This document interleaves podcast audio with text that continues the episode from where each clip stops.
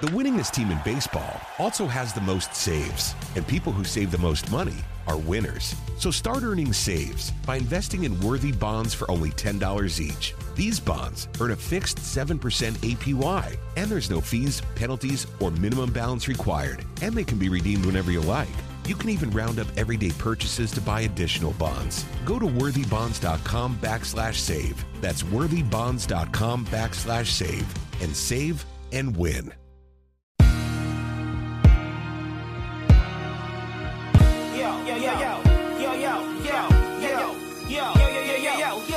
Hey guys, welcome to this week's edition of Welcome to Atlanta. We appreciate you guys making us your weekly destination to catch up with some of our favorite Atlanta and Georgia guests, both past and present. Let's not waste any time. Let's get to this week's edition of Welcome to Atlanta. All right, so I always like to start with my guest to find out what they looked like at like 12 or 14 years old. Were you a good athlete at that point? Did you, in your Matt Shaw mind, profile as a quarterback? Well, I don't want to toot my own horn, but yeah, I feel like I was a pretty good athlete at 12, 14 years old. I loved being outside, loved playing sports, played football, basketball, baseball, anything I could do in the backyard with the neighborhood kids that we were getting into. So, yeah, I mean, I feel like I was a pretty good athlete at that point. Whether I thought it would be as a quarterback, I can't really say that. Going back to that point, I don't think that really happened until I was more sophomore going into my junior year of high school, so maybe more like 16, 17 years old. Could you spin it at that point at 16 or 17, or did you like develop? Like I always wonder how a kid finds out, yeah, I got a big arm, but like throwing a nice spiral, a tight spiral, a catchable ball, could you tell that at that point? Yeah. Yes, I could. Since I started playing Pop Warner in third grade, and I remember the first practice and the coach saying, who wants to play quarterback? And at that point, I pitched. I did all this in baseball. I love throwing, so I raised my hand immediately. I'll do it. Little did I know that in Pop Warner, you really don't throw the ball but maybe twice a game.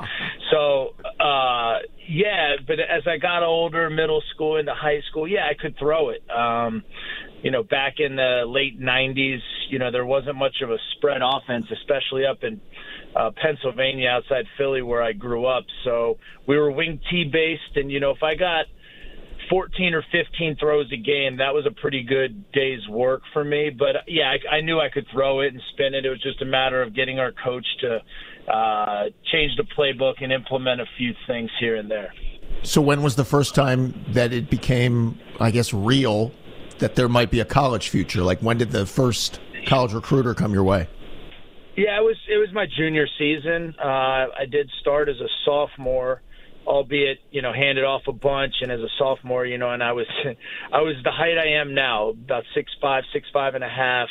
But, man, I was as skinny as the street sign that I'm looking at. I was probably 160 pounds, soaking wet. So I still had a lot of filling out to do. So I handed off a bunch. But then my junior year, we started off pretty good, and we were throwing it, maybe 10, 12 times a game, but we were pretty efficient with it. And that's when I think college coaches were really coming around and sending letters, and that's when interest peaked a little bit.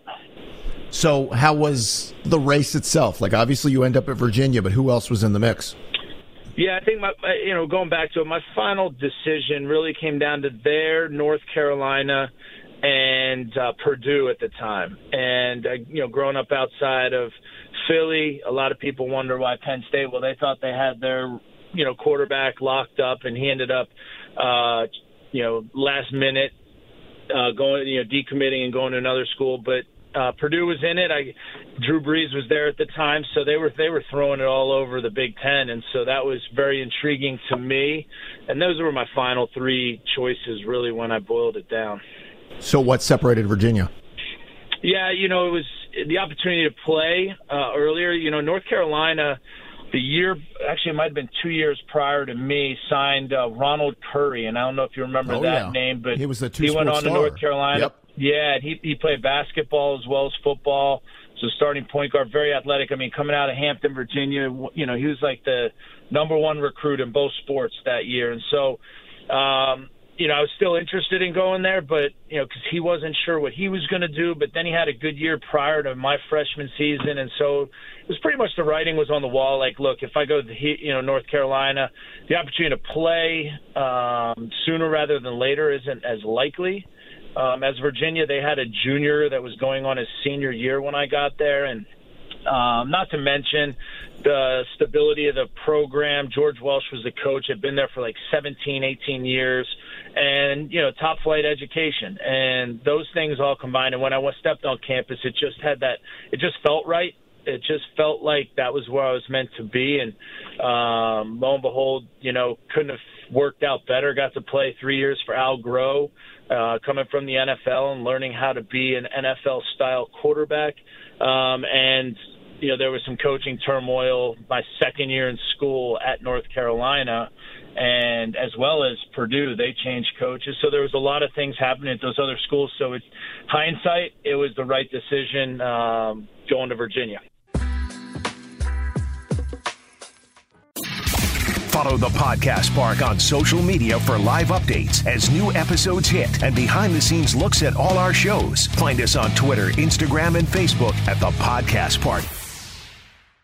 I want to talk about one of our great sponsors at the Rhodes Group. Yes, my buddy Clayton Rhodes and the Rhodes Group are a proud sponsor of us here at Welcome to Atlanta, and they're also my insurance company. It was about, 4 or 5 months ago now that I finally realized, why am I paying so much for my home and car insurance? I don't think we realize as the consumer we should be shopping or having somebody in a professional setting shop those rates for us. So I had the professionals at the Rhodes Group shop my rates, and they ended up saving me a boatload of money. I'm talking about $2,000 for my home and car insurance. By now you guys know it's a great time to refinance your home. You see all those rates. Well, you might not know it's also a great time to shop your home insurance. Home insurance rates creep up every year, and the only way to get the best policy and the best rate is to work with an independent insurance agency like the Rhodes Group. Here's the deal. You can get up to 10 insurance quotes in 10 minutes from the Rhodes Group at no cost to you. You want to visit them online? I got a special landing page for you. You can go to rhodes-group.com/Chernoff. It's spelled R-H-O-A-D-S. Rhodes-group.com/Chernoff. You can also see the link up at Real Matt Atlanta on Twitter. They're my insurance company. They're going to do this at no cost to you, and you're going to end up saving a boatload. The Rhodes Group is the answer to saving money and getting the best in insurance coverage. Again, the Rhodes Group is the place you want to go. Tell them Matt sent you. Go to rhodes-group.com/Chernoff. The winningest team in baseball also has the most saves, and people who save the most money are winners. So start earning saves by investing in Worthy Bonds for only $10 each. These bonds earn a fixed 7% APY, and there's no fees, penalties, or minimum balance required, and they can be redeemed whenever you like.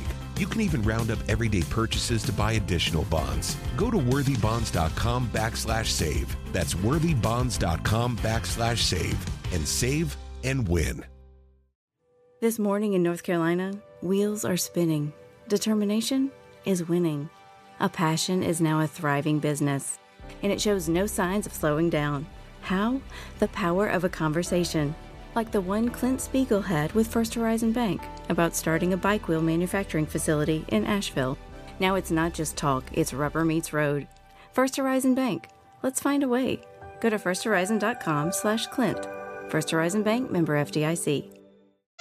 Well, Matt used the words an NFL-style quarterback. I was looking at your numbers. As a junior, you completed nearly 69% of your passes, and then as a senior, right on the edge of 70%, which that completion percentage is going to catch a lot of folks' attention in the NFL. So what were you hearing about your NFL stock as you were a senior?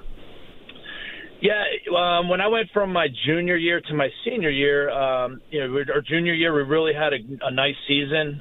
Started off a little slow, but we turned it on and finished with 9 wins. And there was a lot of hype around our program. And you know, going into our third year is Al Groh's tenure. And people were talking about what we were doing in Virginia and, our West Coast style that Bill Musgrave, who was our offensive coordinator, brought in. And, it was all about completions. And there was a number that was thrown at me back then as far as completion percentage, and that is you can be around 62, 63, maybe 64 on the high end.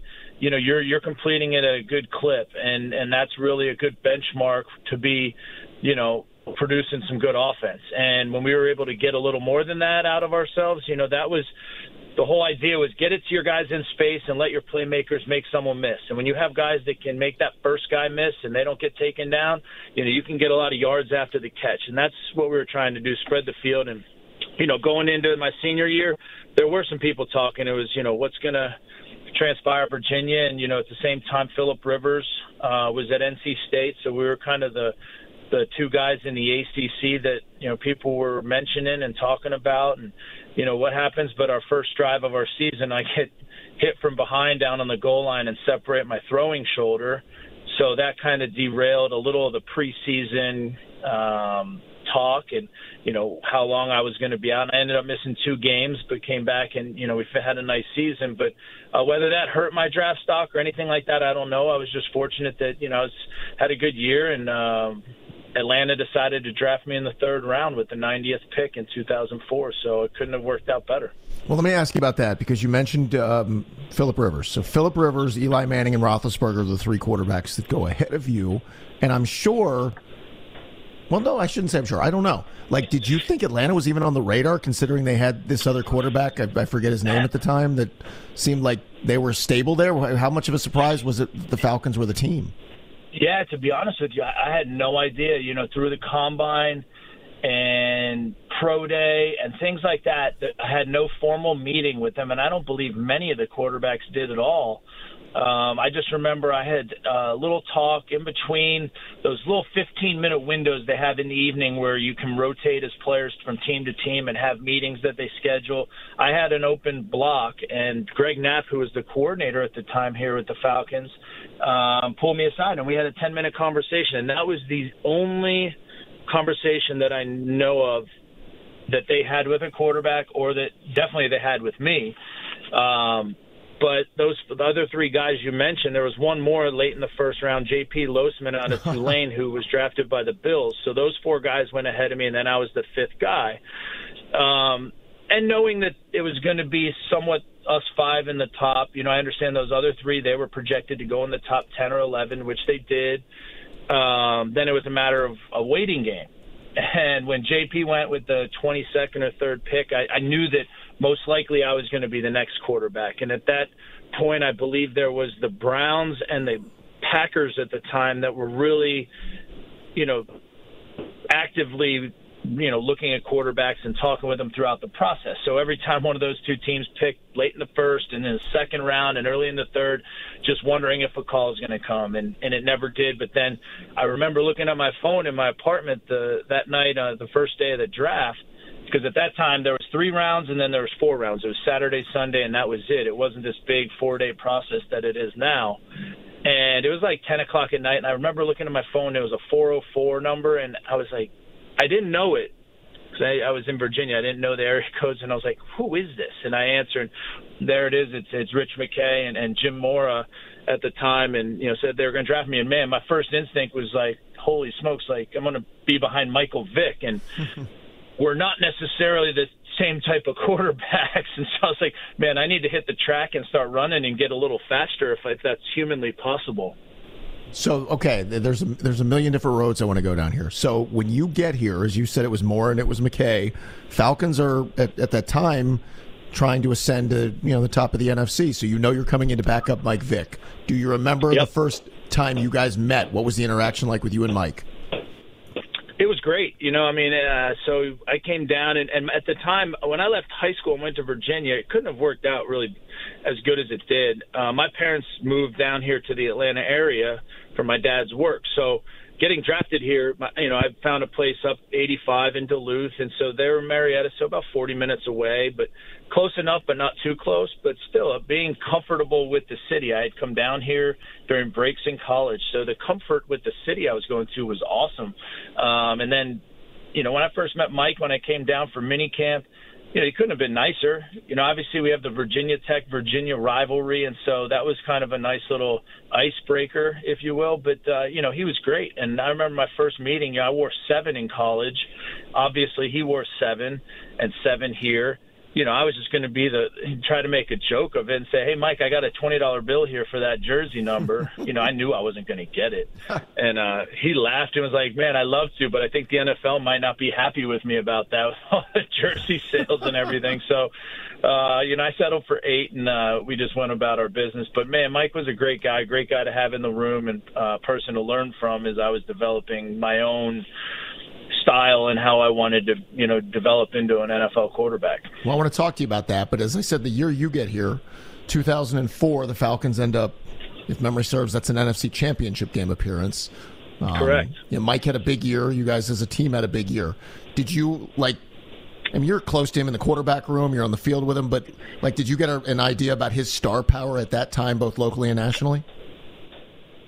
Yeah, I really did. And that was one of the main things that just sitting back and watching and observing, you know, it's one thing, it's easy. No matter where you go or who you're behind or where you're learning from, you always pick up the obvious things like, you know, how to watch film or how to handle a game plan and learn it and digest it and go through your week of preparation and taking care of your body, this and that. Those things are really tangible and things you can point to and how you develop yourself and how you want to be as a player in preparation. But at that time, I mean, I was sitting back and just observing and watching Mike, how he handled, you know, the media stuff, the publicity. You know, at that time, he was probably one of 2 or 3 most recognizable athletes on the planet. You know, him, Tiger Woods, and you know, probably Kobe Bryant at the time. And it's like those 3 guys, they couldn't go anywhere. They were, you know, wildly recognizable. And so just being able to watch how he handled himself and how he handled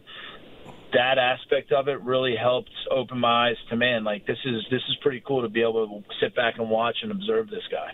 Well, the other part of it, Matt, that I think is interesting is, and these are Mike's own words, and then later I had DJ Shockley on the podcast, and DJ echoed what Mike said about himself. He's like, I wasn't working as hard as I should have been. I wasn't watching film. I wasn't in there early in the day. So is that something a young quarterback recognizes, that he's the star, but am I seeing what we hear about quarterbacks putting in that work? You know, it is, and that's the football side of it and some of that, and Mike has said it, and, you know, I've talked to him about it, you know, since 2006 when I left to go to Houston, and then, you know, he went, you know, the other direction and then to Philly and everything like that, and when he got to Philly and how he learned from what he didn't do earlier in his career. And I felt like Mike always had the ability to make up for maybe not being able to trust his progression or trust reading with his feet, as we call it, as far as quarterback lingo. But if he would have just put in a little bit more time as far as, you know, in the film room or, you know, going through, you know, the plays in the playbook, and if I get this coverage or that coverage, where my read's going to take me. For Mike, it was, I have a play. It's if number 1 isn't there in the progression, I'm number 2. I'm gone. And then I'll make something outside the pocket or I'm running. And a lot of times there was things to be had in the pass game. And I think he took a little far too many hits than he needed to. But it was his style of play, and it worked for him, and it worked all the way up until that point, and it worked for our team. But I think he definitely would, you know, as he has, admit that, you know, if he put in a little bit more time and developed himself, I think he could have better served him as he got older, too, to where he didn't have to have that instinctual, you know, fast twitch, I'm out of the pocket, I'm going to go make something happen, when maybe that wasn't his best option at the time. What did you think of Jim Mora? Yeah, I thought Jim was, you know, for him, it was, you know, obviously I was a young player. I was a rookie coming in. You know, at that time when we made it to the NFC Championship game, fell short against the Eagles, you know, as a rookie, I mean, you're naive to a lot of things that are going on. And, yeah, I thought it was easy. You know, like, hey, this is, you know, we rolled through the NFC South and the NFC, and, you know, we'll just be right back there next year. Well, we were humbled in 2005, and, you know, we started really good. We were 6-2 at the bye, and then we finished 2-6 and go 8-8 and miss the playoffs in week 17. And, you know, I think, you know, the same thing goes for Jim as a first-time head coach in 2004, and, you know, we go that far. I think we thought it might be pretty easy. Looking back on it, you know, our camp the next year might not have been as grueling and as tough as it was the year before. And you know, I think that's easy to say looking back, but I thought Jim had a good pulse of the team and you know, feel for what we needed as a football team. But at the same time, you can get a little too caught up in the locker room and being, you know, bumping elbows and, you know, things like that, and not being as much of a disciplinarian and understanding what a team needs, like a kick in the behind sometimes to get going when things start to go south. And, you know, I think that's where we could have been a little bit better after that NFC title game in order to get back there. Well, that's an interesting point, because I've heard either your teammates or other guys intimate that Jim just got too close to certain guys in the locker room, and maybe that clouded some of, whether it's judgment on game day or, you know, decisions that he would make as a head coach. Did you get that perspective?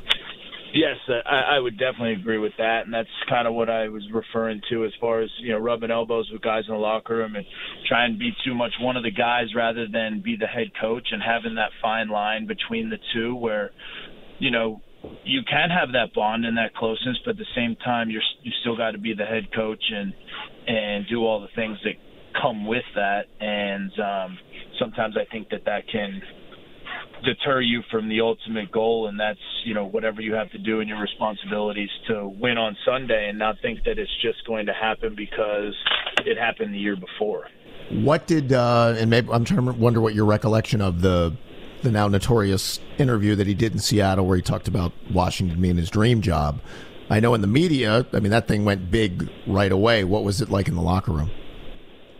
You know, looking back on it, you know, I don't remember that having too, you know, I think it was definitely talked about. I don't remember it having too much of a detrimental effect, because at the time we had a relatively veteran locker room, and guys were able to process that and you know, filter that through and not get caught up in it.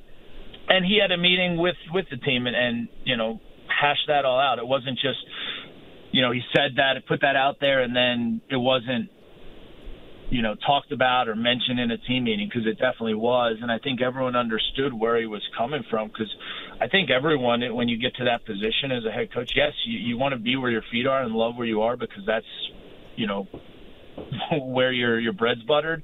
But at the same time, I think everyone that is probably in that position has a job or a place that, man, like if that came down the pipeline, that would be the ideal, awesome place to coach. And so whether, you know, your audience and where you let that fly, you know, can sometimes be a problem, especially if you're going through some trials and tribulations with the team you're currently on and you put that out there. You know, it's easy to do that when all is well and you're 13-0 and rolling, but when things are going a little sideways and you throw that out there, that doesn't always send the right message. But as far as our football team and our locker room, I don't feel that had too big of an impact on, you know, what kind of caused us to go sideways with our season. What was the locker room dynamic overall? Because I'm thinking of some of the personalities and the players, whether it's, you know, Brooking and Kearney, whether it's Warwick Dunn and Algie Crumpler, young Roddy White. Like, what was the dynamic in the locker room like? You know, it was a real good dynamic. I think one thing that we had, looking back on it, the way it was crazy, because the way our locker room was set up, there was these like little four quadrants. It wasn't wide open with lockers all the way around. You know, you kind of had 10 lockers in an area, then 10 in another, and you didn't really see guys and be able to see your locker and just talk, except for those that were in your little area. But I did feel like that at that time there were some cliques within the group, and there wasn't a lot of bonding or things going on outside of being at the practice facility or on the practice field. And I always thought that went a long way with the team, and that could, you know, lead to maybe one or two wins throughout the course of the season and some of these tight games that you see. But we didn't really have that as a football team. You had groups within the group, but you didn't have it as a whole. And I felt like that worked against us as a football team, especially after that 2004 season, which things went so well, and winning cures a lot of things. But then when things can kind of go sideways on you, then there might be a little finger point from one group to the other, and then, you know, things get kind of out of control. And I feel like that might have been what was happening in 2005 and then into 2006 a little bit. You obviously got some opportunities to play when Mike was banged up, and I want to ask you about the first opportunity, because we always hear about the speed of the game and how fast everything's going from college to the NFL. So what are your remembrances of being on the field and how fast were things moving? Yeah, so for me, it was a great opportunity. When I got drafted here, it was the year Mike was coming back from his leg injury and that he missed the whole season the year before. So for me, he wasn't getting hardly any reps in the preseason. I remember we played Baltimore the first preseason game up there. It was raining. I think we wanted to just get him one series, as is pretty customary in the first preseason game, and he got hit, three pass plays in a row. One was a screen, and he got hit on all three plays. And I remember Jim just turning around looking at me and he goes, "You're in." Thinking, three and out, you're thinking, okay, he might get one more series, get some, momentum and get a little rhythm, but they just said, no, he's done. And but that was the way all those preseason games went. I got a ton of time being a rookie, and it was so valuable for me to play 2.5, 3 quarters of every preseason game, because that just gave me, the ability to get, adjust to the speed of the game and not just go in there for a quarter and then get out, just get into a rhythm and play. And then I remember the first game I got, at the end of 2004, we had the number 2 seed locked up. And we went to New Orleans, and I got my first start was in New Orleans down there, just after Christmas or whatever it was. And man, it was going fast, and they weren't that good of a football team, but man, it was a lot. It was a lot to take in. The regular season was much different than the preseason, I'll just tell you that. And so that was an eye opener. And then I got to play the second half the next week up in Seattle to finish off the year, and that was really cool to play up there and in a good environment and have my first touchdown pass and things like that. But that last part of that 2004 season, those two games really gave me a lot to learn from and grow from as far as preparation and the speed of the game and how quickly you have to process defenses and make decisions. How much do you think the start against New England, where you had a huge game, if memory serves, even in a loss, yeah, it was a field goal loss. How much do you think that game led to teams like Houston being interested?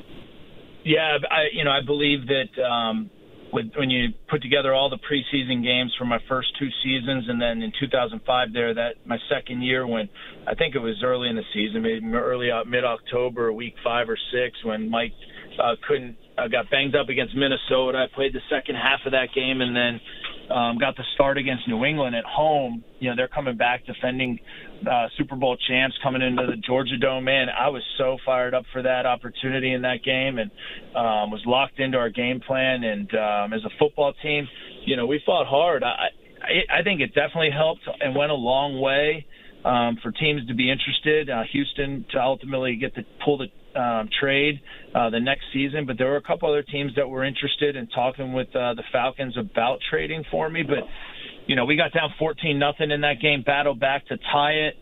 Then we found ourselves down 14 at the start of the fourth quarter, and we put together some drives and ended up tying the football game with a touchdown and a 2-point conversion there with, it was close to 3 minutes, 3 minutes left in the game.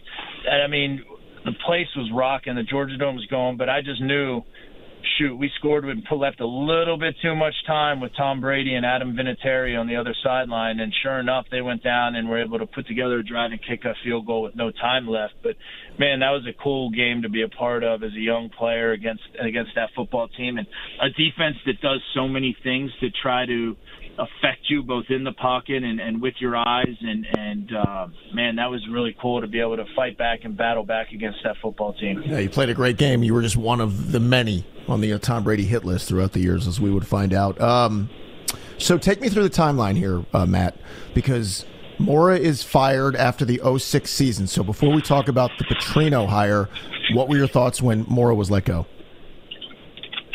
Well, I think for me it was we saw the writing on the wall, and we saw that coming from midway through the 2005 season and how that season ended up, and then throughout 2006.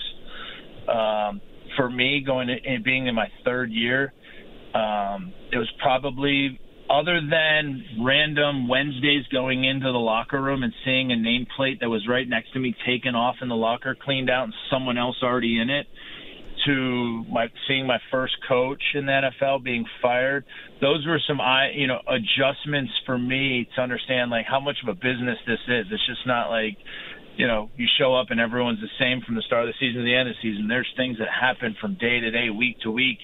Players move and get picked up from practice squads, or someone gets hurt and you got to sign someone else, and coaches get fired, and all this crazy stuff happens. So for me, it was, just learning about that side of the business of it. So then, when Petrino is hired, what was your first thought? Yeah, at the time it was like, let's go, because watching him at his time in Louisville, just all the yards and points and just throwing the ball around the yard and it was exciting, what we could be as an offense and as a football team, just from the outsider's perspective, it's of seeing what he's been able to do as a coach with the talent around him and in the locker room. And so just seeing who we had, it was like, man, we can really do some damage and put up some points and this will be pretty fun.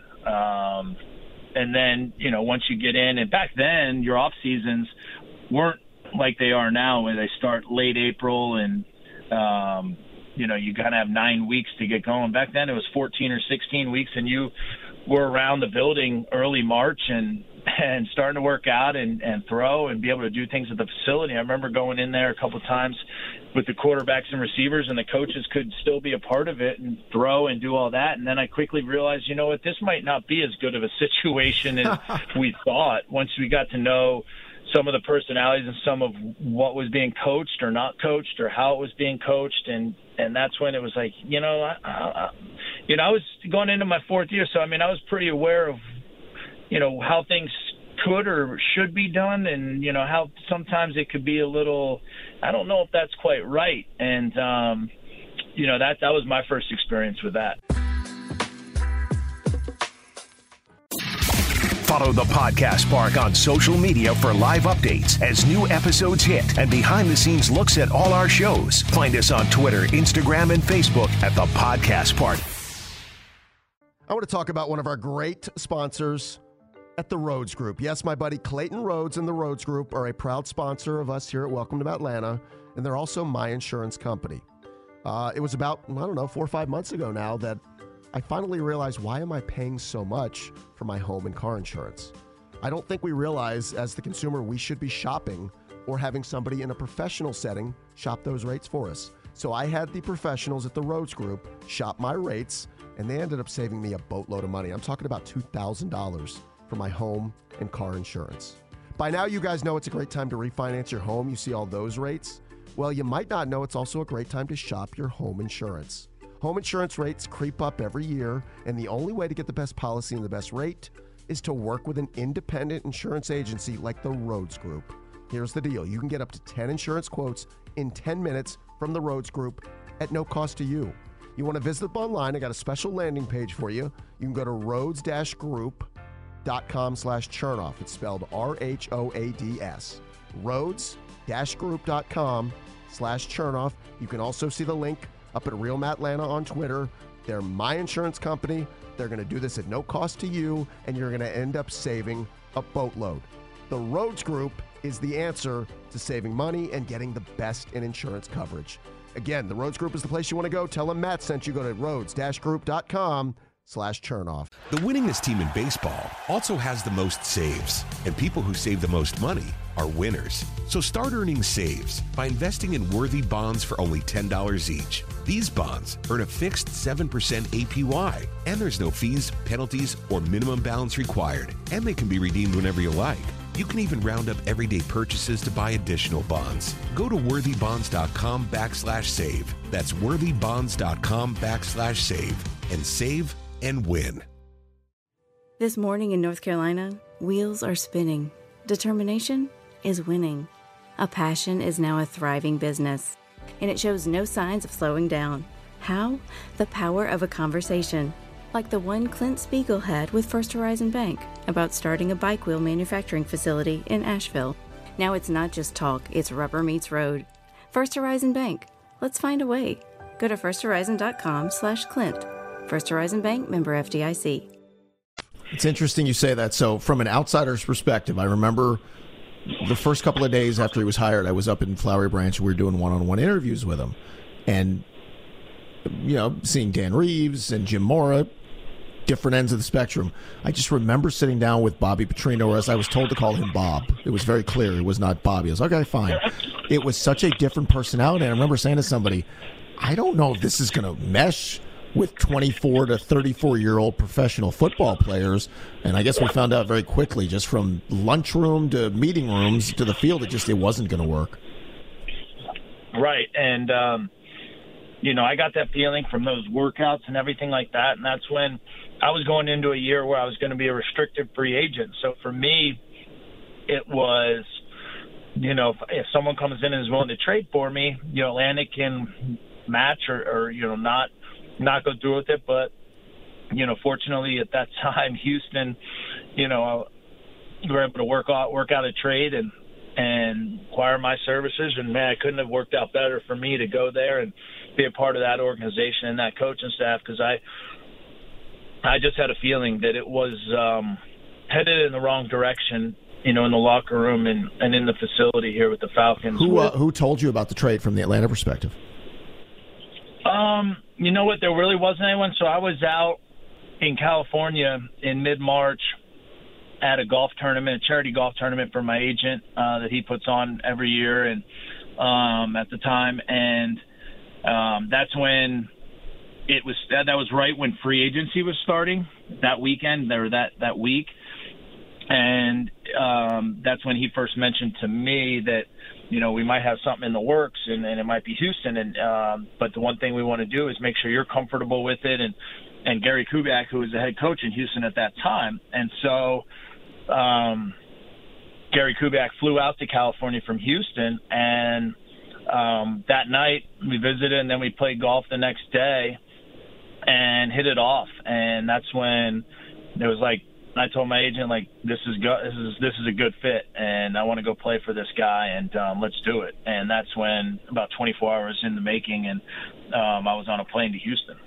And I really had not, and I had not talked to anyone with the Falcons at that time. That's interesting. I want to ask you about the Houston experience in a second, but as you're now miles and miles and miles away, starting your journey as a starting quarterback there, I mean, you had to peek over your shoulder and see the craziness that you left behind, as you said, from the Petrino stuff being one thing, but then obviously what would break with Mike early that spring into the summer. Like, what was your takeaway from your vantage point? Man, it was crushing because, I mean, I was still so close with everyone in the locker room and so many guys on that football team that, you know, to see all that taking place from afar, man, it was tough to see. And for as far as Mike's situation and everything that was taking place there, had no idea. You know, 3 years together, 3 years in the locker room and in the meeting room together, had no idea any of that was going on, nor did anyone else on the football team. And that's, you know, kind of how Mike was, and he had his group around him and his, you know, that lived with him, his buddies from home and everything like that. So I mean, there was no idea any of that was going on, and I was traded, and it was almost to the day a month later when all that broke and all that news came out about what was taking place up in Virginia. And, man, couldn't have been more shocked. Couldn't have been more surprised, because none of us had any idea. Do you reach out to him at that point, or do you just kind of let it breathe? You know, I didn't, because I knew that he was getting it from all angles and so many other people and so many things that were going on in his mind. And I waited a little while till I did, because I didn't want to be too much in his face and, you know, blown up his phone, because I know he was getting it from so many different people. So here's the thing, Matt, like, from so many of our perspectives, how much history can change just in that 3 or 4 weeks. If that trade happens later, or, you know, Mike has his incident earlier, like, you become the starting quarterback of the Falcons then. Maybe you succeed here in a big way. Matt Ryan's never selected. Houston has to go another way. I mean, we think about that stuff. I wonder if it ran through your mind at that point. You know, it did. It definitely did. You know, obviously I had my mind wrapped around what I was doing and transitioning to Houston and being the franchise quarterback that they needed, and that I wanted to be there. But, man, it definitely crossed my mind, like, what could have happened or would have happened had that not taken place. And, Yeah, it definitely crossed my mind, and I definitely let Matt know about it when I got here, or when I had saw him prior to coming here in 2016, because we knew each other, before my coming here in the 2016 off season. But shoot, I remember saying that to him, and I said, you know what? I mean, I know you pay your agent probably 2 or 3%. I mean, I would take 0.5% just from having left here. But that's all kidding aside. I mean, yeah, it's crazy how everything's kind of linked, and there's few degrees of separation in the NFL and how things happen. So you had a bunch of really good years in Houston. I was looking at the numbers. I mean, you're talking near 5,000 yards passing a few years. You guys won a lot of games. Tell me your initial comfort level there. How did the fans receive you, and what was your overall takeaway when you were done in Houston? Yeah, the fans are great. I mean, you hear about all the time that football is as big in Texas as anywhere in the country, and it is. They love football. They love the city, loves their Texans, and to that point, in 5 years of the organization's history, they hadn't been as successful as they would have hoped. So for me, it was, how do we take that next step, get a winning franchise, and develop into a winner, and then along with that, a playoff team and someone that you gotta, have your eye on year in, year out. And, slowly but surely we built that, and, through Gary Kubiak's tutelage, really helped me develop into a franchise quarterback, and, one that, would give our team a chance to win week in, week out. And, it was a great 7 years, had a lot of good games, and my teammates were. It was such a good group. We had a lot of guys that were going through the same type of life situations, similar age bracket. We were up and coming, and have a lot of good relationships from those years. And then as you fast forward and make the playoffs for a couple years, win a couple division championships, had a couple injuries, and but had some success. Unfortunately, couldn't make it past the divisional round of the playoffs, which we probably should have, but we didn't, and led to a 2013 season to forget. But I have nothing but love for the city of Houston and all their fans. I mean, it was. They had waited a long time for a winner, and we gave that to them. And then 2013 was a rough year and had some bad games, some bad decisions and throws. But really, really looking back on my time there, wouldn't trade it, any of it for anything, and just am grateful for having had that opportunity. Before we wrap it up with the return to Atlanta, you first met Kyle Shanahan, or at least played for him, I assume, in Houston in 2007. What was your relationship from a professional and personal relationship with him? Yeah, it was great. I got there in 2007, and he was the wide receiver and quarterback coach, and I didn't know Kyle from anybody, and I just knew that, okay, here's Mike Shanahan's son, and that he. Started out.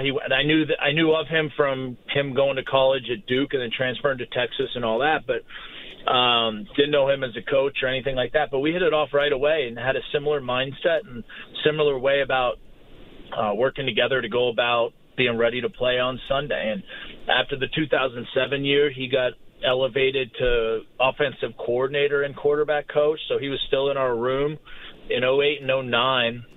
And we work really closely together, and he helped develop a lot of what we were as a play-action pass team and our bootlegs and things like that, and really developed that. And, now you look at it, and almost every team in the league runs the play-action passes that we developed, or, I should say that, Kyle developed back in 2007 and 2008.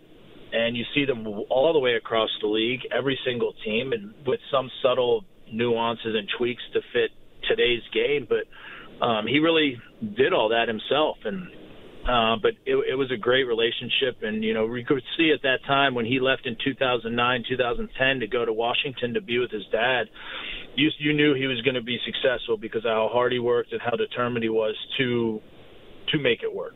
Did you ever see the Chris Sims tattoo he has?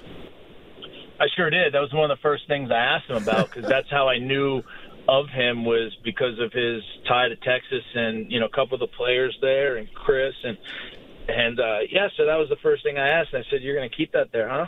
So you don't want to get that removed. Those years are well in your past, but no, he left it on there to this day. That's hysterical. I love it.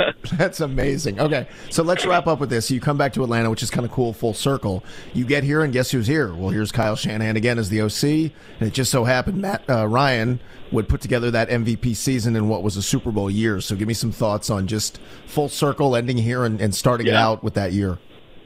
Yeah, I mean, that was probably the biggest draw to me to come back to Atlanta, because after leaving Houston and going to Oakland for a year, Baltimore for a year, you know, understanding where my role and where I'll be best suited in this game. And at that time, there were no bridge type quarterbacks, so to speak, opportunities where, you know, it could be a veteran to go in and start until a young player's ready. But, so it's best suited to come in and be a veteran presence in a quarterback room, a backup to help all the young players, all, you know, the defense, everything like that, be ready to go. But to have Kyle here, you know, something that I had been trying to do for the couple years prior to that was match back up with Kyle wherever he was.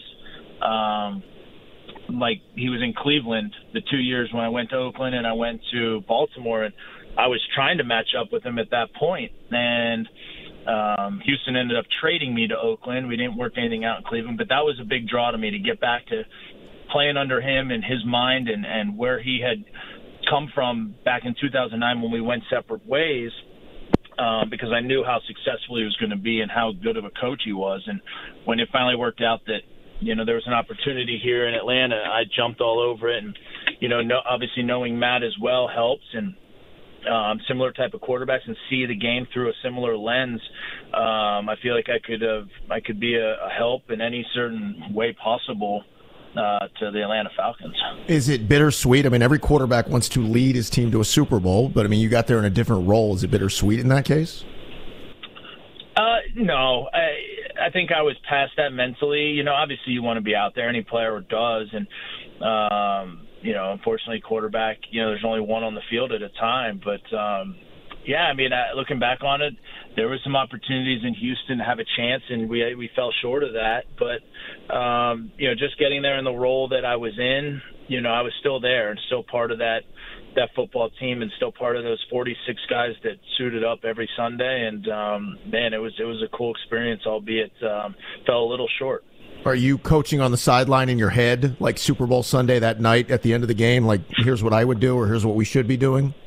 No, at that point, you know, there's so much preparation that goes into that, you know, with the off week the week before and build up that, you know, as a football team, you leave no stone unturned going into that thing. So, you don't, yeah, you might talk about this or that throughout the game, but you don't say I would have done this or that. You know, it's just. So you're not yelling run the ball late in the game right there in your own head. Oh, you're talking about as far as that decision is concerned. Oh, well, you kind of swerved around that. I was trying to be nice about it, Matt. I didn't want to throw a rock at you. You know, I think those rocks have already been thrown, to be honest with you. But I was yelling that as soon as we got that, you know, throw down there to get well inside field goal range, and given the time and what they had been doing offensively all through the fourth quarter, of course, I'm yelling, run the ball. Like, let's just milk this clock and use their timeouts and kick a field goal and go up 11 and put it, you know, two-possession game with whatever it would have been 2 minutes. Like, that's tough to do. But, I was yelling that. But the thing about that game, the finality of it when it's over, is so much greater than any other game because it is the last one. You have 8 months before it comes back around, whereas in the regular season you have a day to process it and you move on to the next one. Well, you don't have that when you're in the Super Bowl. It's just like it's done. But I was yelling that. Do you hear the calls in the headset and you're thinking, ooh, like, I mean, what is that? You know, the place is going nuts. It's the final couple of minutes. Absolutely. So when you hear those calls, I mean, Take me through that as the guy who's just watching at home, who's yelling at the TV the same thing. So I generally, when we have the ball, yes, I have my helmet on. I'm hearing it through the headset. And I usually like to stand away from the group of people that follow the ball in the sideline, the substitution package. So I stand either well behind the football so I get a good vantage point, or I stand well in front of the football, you know, whichever way we're going with it. And I remember hearing that play call, a handful of them. And, you know, naturally I look up to where the box is, knowing that, you know, play caller's up there. I'm like, huh? what are we doing? And I'm also looking down the sideline. Is anyone else reacting the same way I am?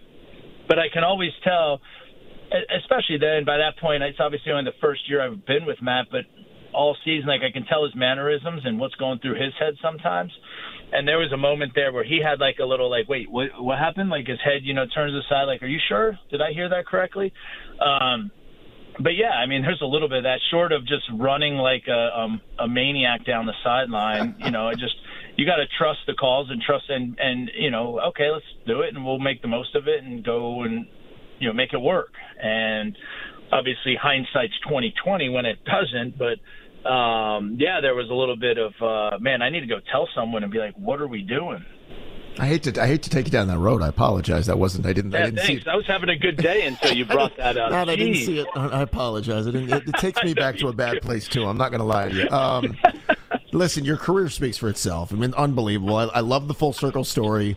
What, 15, 16 years in the league is impressive as it gets. And everybody 17. I got to correct you there. Touche. 17. Hey, listen, you take extra hits. You deserve to mention every year, so good for you.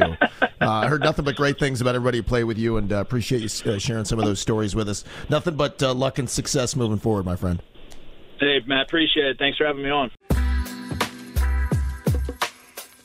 Guys, thanks again for joining us. We appreciate it very much. Thanks to the great folks at the Rhodes Group. Remember, the Rhodes Group is where you want to go to have them shop your insurance rates, both car and home. They did it for me at no cost. They will do it for you at no cost, and they can save you a bundle of money. You have nothing to lose and only something to gain with the Rhodes Group. You can go to the Rhodes Group, check out their great website. You can go to my Twitter page and find out the information there with a landing page right over to find out how they can get you 10 quotes as quickly as 10 minutes. Thanks to Brian Murphy for producing the podcast, and thanks to you guys for making us your weekly destination. We'll talk to you next week on Welcome to Madlanta.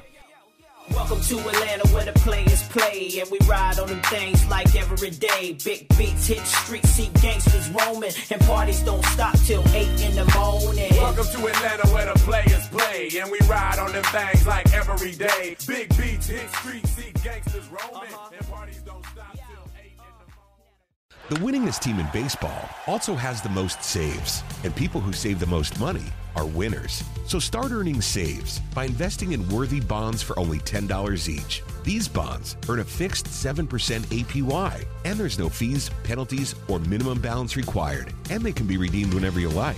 You can even round up everyday purchases to buy additional bonds. Go to worthybonds.com/save. That's worthybonds.com/save, and save and win.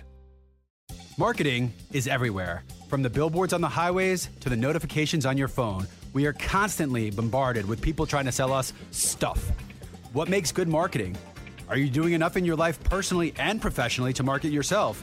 You have questions, and the Marketing Madmen have answers. Search the Marketing Madmen on Google or your favorite podcast provider to get practical marketing advice from expert guests who are shaping and reshaping the business world. They say marketing is a madman's game. Join the Marketing Madmen every Saturday at 4 p.m. to find out why.